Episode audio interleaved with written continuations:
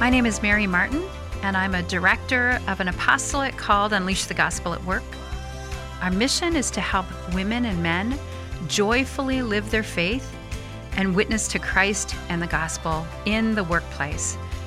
The purpose of the Unleash the Gospel at Work Innovation podcast is to invite leaders from around the country to share their story about how they found innovative ways to share their faith in the workplace.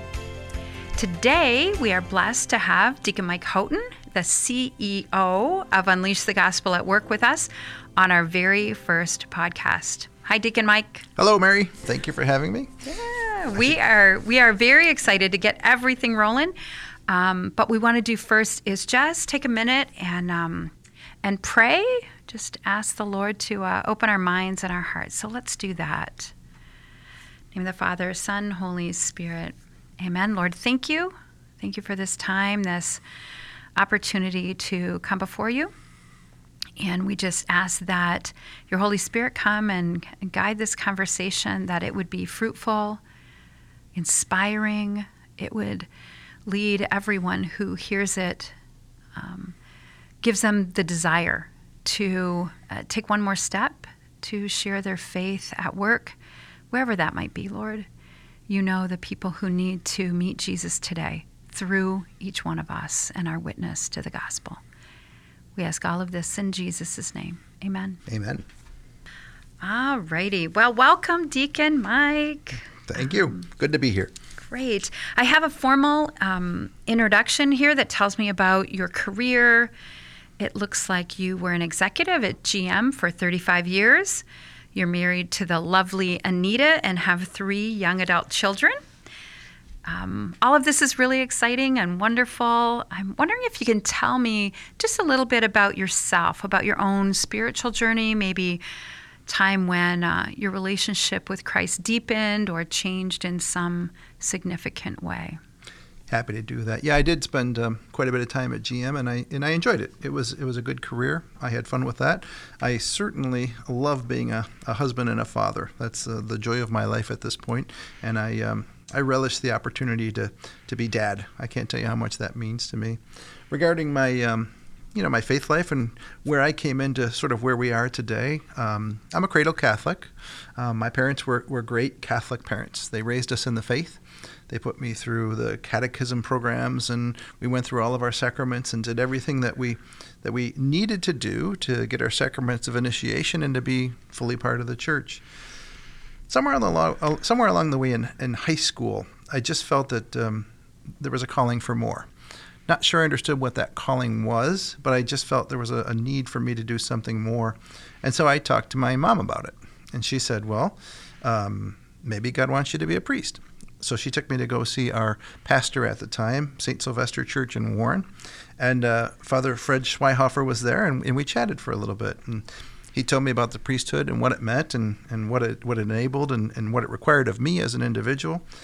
And, and, to be honest with you, right then and there, I said, that that's not what I want. I, I, feel a call for something more, but, but that's not it. And so we talked some more, and eventually he said, Have, have you ever heard of the diaconate? And I said, uh, No.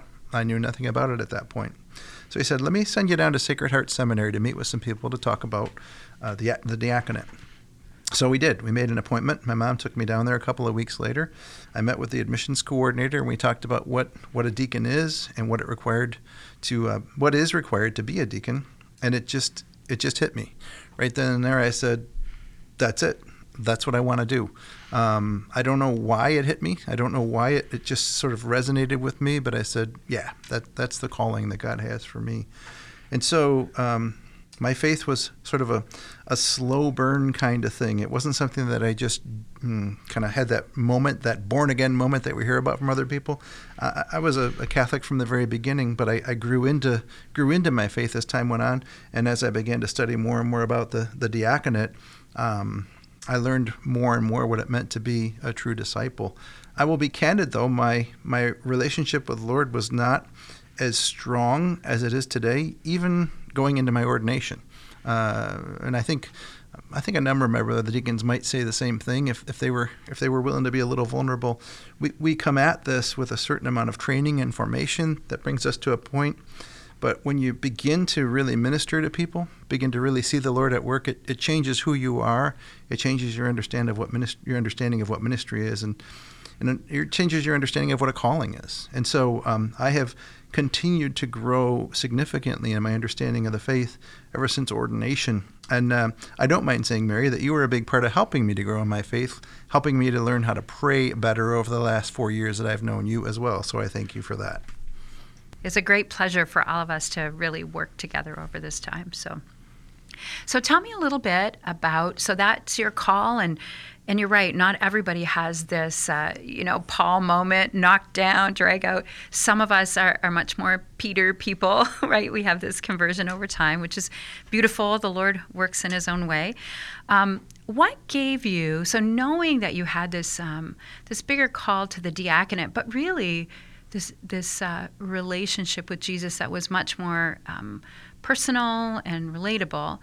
What gave you the courage to start to actually share your faith at work? Like, tell me a little bit about how that began. Because some of us, you know, even listening are thinking, wow, oh, that's great, but how do we get started? I, I don't know. So maybe you can talk a little bit about that.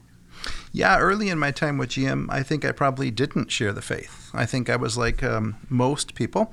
I'll say most Catholics. You know, we're trained to be modest, to keep our faith to ourselves, and I did. Um, now, that's not to say that I didn't know and speak with other Catholics and other Christians in the workplace. We had our conversations.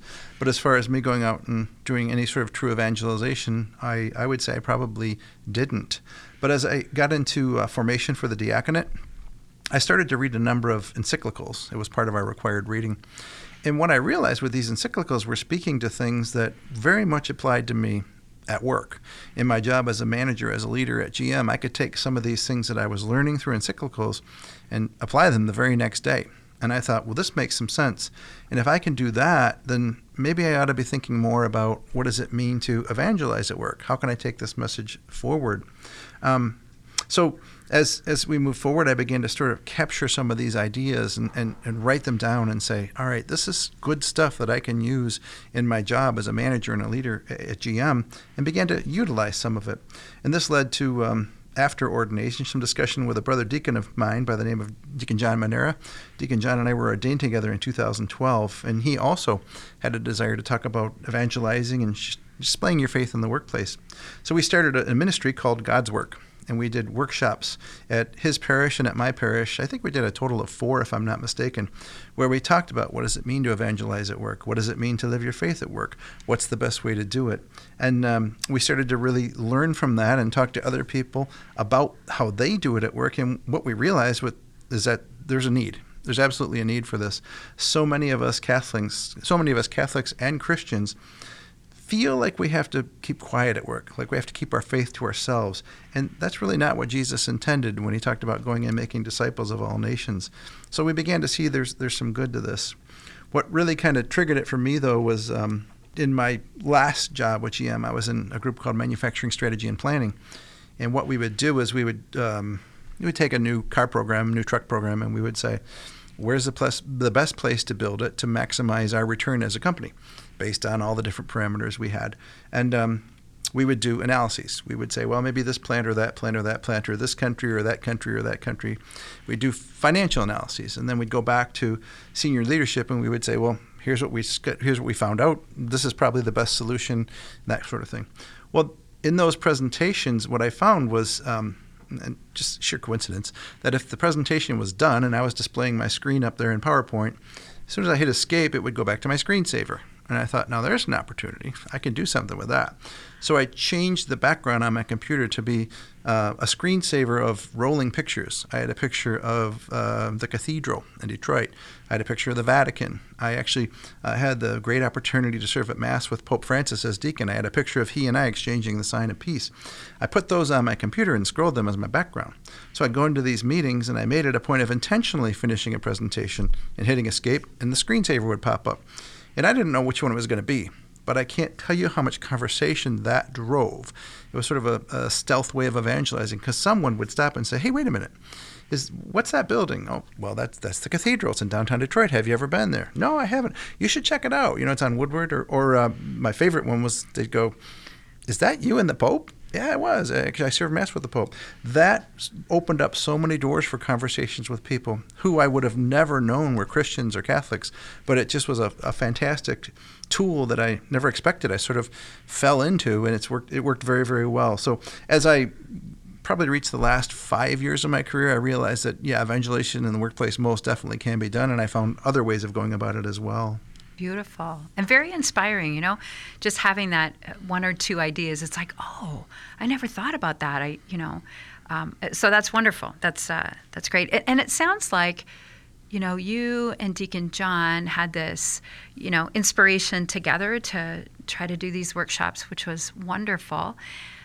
Was there anyone else? Because sometimes I think as Christians or Catholics in the workplace, we, we feel isolated, like we're all on our own. There's no one else. I just, it reminds me of, you know, the first uh, early Christians, you know, when they would like put that fish in the dirt to like know that they, they were someone they could talk to or they were a person of faith. Did you find that? Were there other people that came alongside you as well?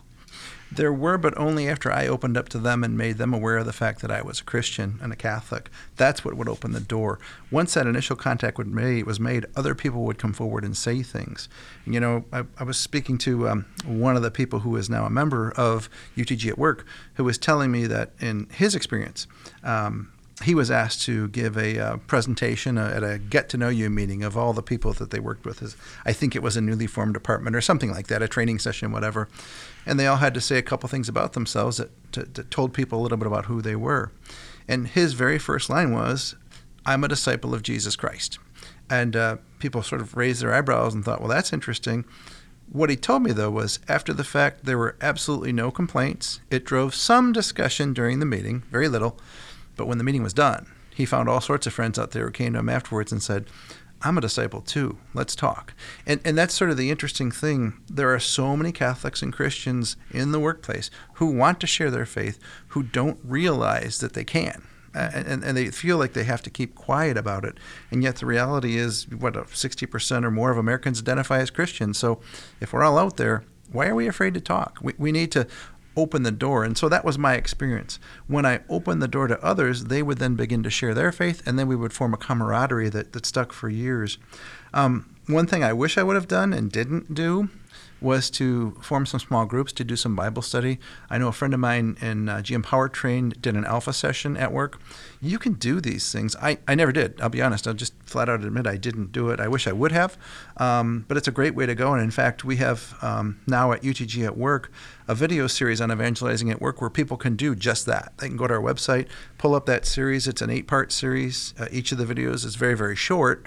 They can sit down with a group of people at work, before work, after work, even during lunch, because the videos are three or four minutes long with some questions that follow, and talk about what are the principles of evangelizing at work and how can they go do it. So, um, you know, there are a lot of things we look back on and say, I, I, I wish I would have done it better. Uh, this is one that I, I wish I would have formed some small groups when I was at GM but I know that people today can, and we've got tools on our website that will help them to get that started. I always think sometimes that's just, you know, the Holy Spirit moving us in perfect timing, right? If you wouldn't have had that, uh, these small episodes, these small situations, and then you look back and think, oh man, I could have done that that really is, you know, part of these uh, evangelizing videos. So, you know, it's part of our story. And it's an important principle for everyone to keep in mind because we're all at different stages of life. Everyone listening to this podcast has got something they look back and say, I wish I would have done that differently. I do too. It's okay. The, the good news is that, you know, um, whether the owner of the vineyard comes out at nine in the morning or noon or three, everybody's getting paid at the end of the day. Just keep it rolling and don't lose focus. That's right. That's great. So, um, can you give us an example? So you've already given a few. Can you give us an example of a time when uh, you know you you really did evangelize or really connect with someone? Maybe it was a group, maybe it was an individual, and you know just encourage our listeners encourage me and our listeners to to have a little bit of faith and try something. So can you relate a story uh, that happened? Yeah i mean i would first of all say if you're going to try something start small you know, don't try to do something big right off the bat. Um, and the best way to get started, and, and frankly, the, the best way to go about any evangelizing is to get to know someone, to get to know them on a personal basis. So there was a fellow that I worked with for probably about four or five years. Um, I knew him well. We spent a lot of time on projects. We, we got along very well.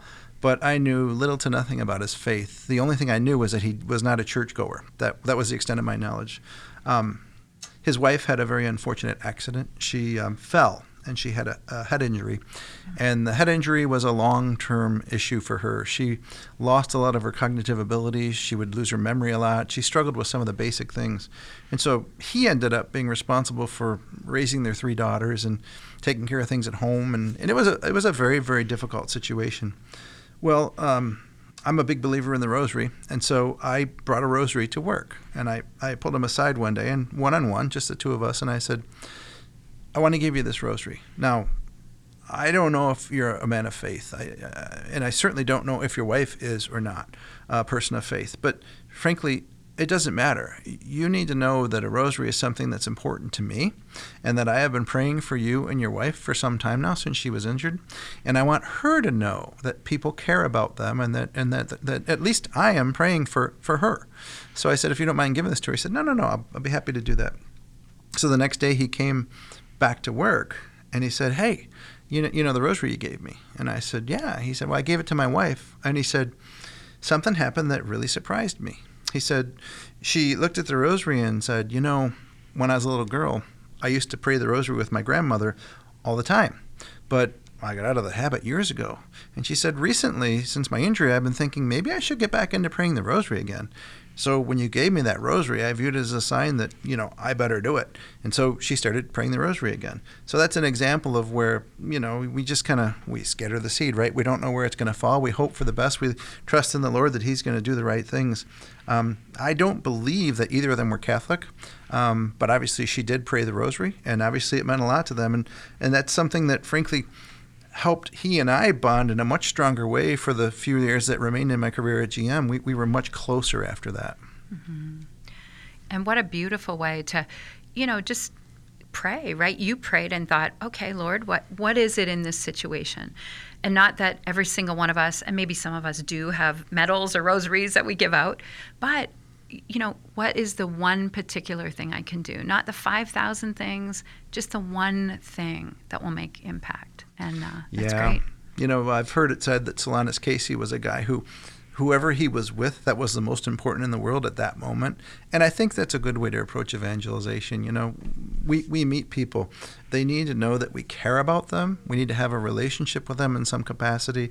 And then we can open up and say, you know, it's because of my concern for you, it's because I care for you that I want to share this element of my faith or this aspect of my faith because it brings comfort to me.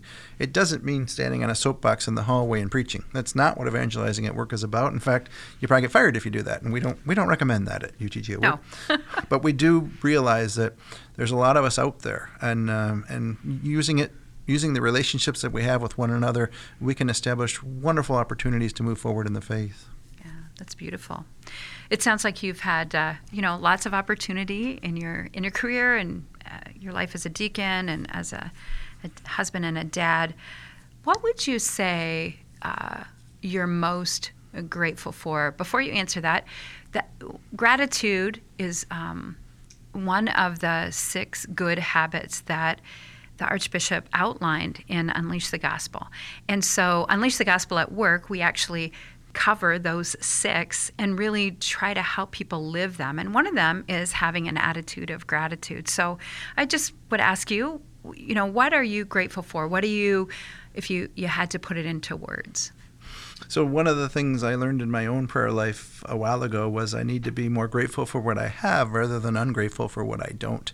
I think I have a tendency, and I suspect many of us do too, to have 10 good things and one bad, and we look at the one bad and say, why, that can't, why can't that be better? Well, you know, I'm preaching a little bit here, and I apologize for that, Mary, but I am a deacon. we we got to be careful and always focus on the gratitude to God for what we do have. So, every, every day I wake up and I give thanks for my family, for my wife, Anita, of 37 years now.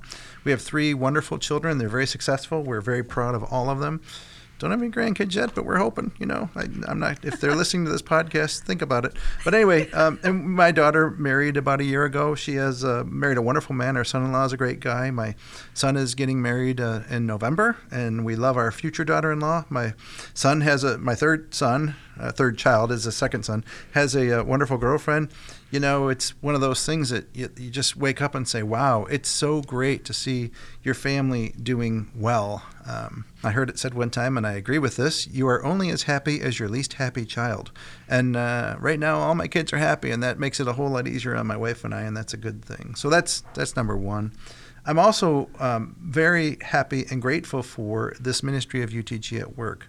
Um, for so many years, I thought about this as something that could happen, and I believed in my heart that it should happen.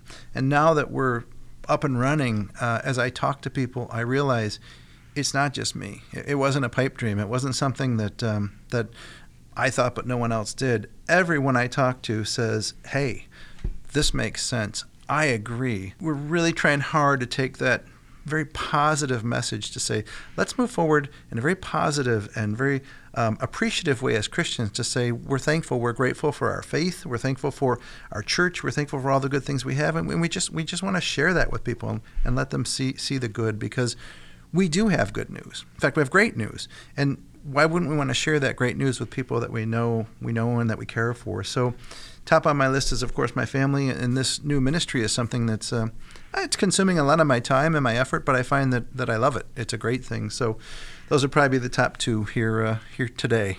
That's right. That's great. It's great to always sort of offer those up, uh, offer that to to God, so that He can shine down and show us, you know, this is our health, or you know, a breakthrough for someone, or a new job, or all those things, you know, can really um, help us stay in that positive way and, and have an attitude of gratitude. It's great. Um, so I have another question. Tell me a little bit. Uh, one, uh, another one of our good habits is apostolic boldness. And if you had a piece of wisdom that you could share, especially with our younger listeners, especially with people maybe first careers or, um, you know, just just starting out, getting their their job, got a promotion recently or something like that, what's a piece of wisdom that you would share with them that you wish kind of somebody would have shared with you or you would have figured it out earlier? So a little bit of wisdom. Yeah, I mean, I go back to the great advice of uh, St. John Paul II, which is do not be afraid. You know, just eliminate fear. The opposite of apostolic boldness is fear. If we're going to be bold, we can't move forward in fear, thinking that there'll be repercussions or we'll be treated negatively. Sometimes those things do happen. We can't be naive about the fact that some people will react negatively, but but that's okay. We need to move forward in, in apostolic boldness. Never be afraid. Um, I've heard it said. Um, that the Bible says the word do not be afraid in one form or another 365 times. I don't know if that's 100% true, but it doesn't matter. It says it a lot. Jesus said it a lot. We find it in the Psalms, we find it in many of the books of the Bible we don't need to be afraid because we have a God who loves us and cares for us and watches over us. And so I think if I look back early in my career, what held me back was was was fear. It's not that I was necessarily afraid of any person. It was more I was afraid of well, if I say that, it, it might impact my ability to move up. It might impact my ability to make friends at work. I might be ostracized. And the more I opened up about my faith, I realized that's just not true. The more you open up about your faith, the more you realize there's a whole lot of other people around you who want to open up as well. And and I'll be honest, as, as much as I'm a, a tried and true Catholic, and that's that's where my heart and soul is, other faiths feel the same way as well people who are people of faith understand that we need to be able to carry our faith as an integral part of who we are into the workplace and we can't just hide it all the time. So this is this is what we're all about. Of course we're leaning heavily toward the catholic side and the christian side but you know we honor people of all faiths and recognize that faith in the workplace is a good place. We have is a good thing. We need to be able to bring our whole selves to work at all times not just a part of ourselves especially when the part that we're hiding is the most important part our faith. Beautiful beautiful well, thanks so much. And before we end the Innovation podcast, we just wanted to give a quick reminder to our listeners that you can find tools, stories, and resources on our website, utgatwork, utg at work.org, to help you share your faith in the workplace. You can also sign up to receive our podcasts and follow us on social media. I want to thank you, Deacon Mike, today for your words of wisdom and your inspiration. And it's given me a lot to think about and encouraged me. Uh, I hope that it's done that for our listeners as well. And finally, if you could be so kind as to finish our time together by offering us a prayer and a blessing. I'd be happy to do so. So, Heavenly Father, we thank you for the opportunity to serve you here in the vineyard that is the Archdiocese of Detroit, or for that matter, wherever we may be listening to this podcast. Ask your blessing on all those who tune in and all those who feel that there's a need to evangelize in the workplace, but maybe are a little bit afraid to, to get it done. We ask your blessing on Mary and myself as we carry forward this ministry of UTG at work. We're just getting started. We're trying to learn as we go as well. But Father, we trust that you're going to lead us and guide us. And in a special way, we ask that you bless all the places where people do work, that they are open to the message, that they're willing to embrace the idea that employees need to bring their full selves to work and, and they need to be open to whatever it is that the Holy Spirit asks of them as a corporation. We, we are not alone, Father. We know that. We thank you for all the good that you have done for us. We thank you in gratitude for all that we have, and we try not to be ungrateful for what we don't have.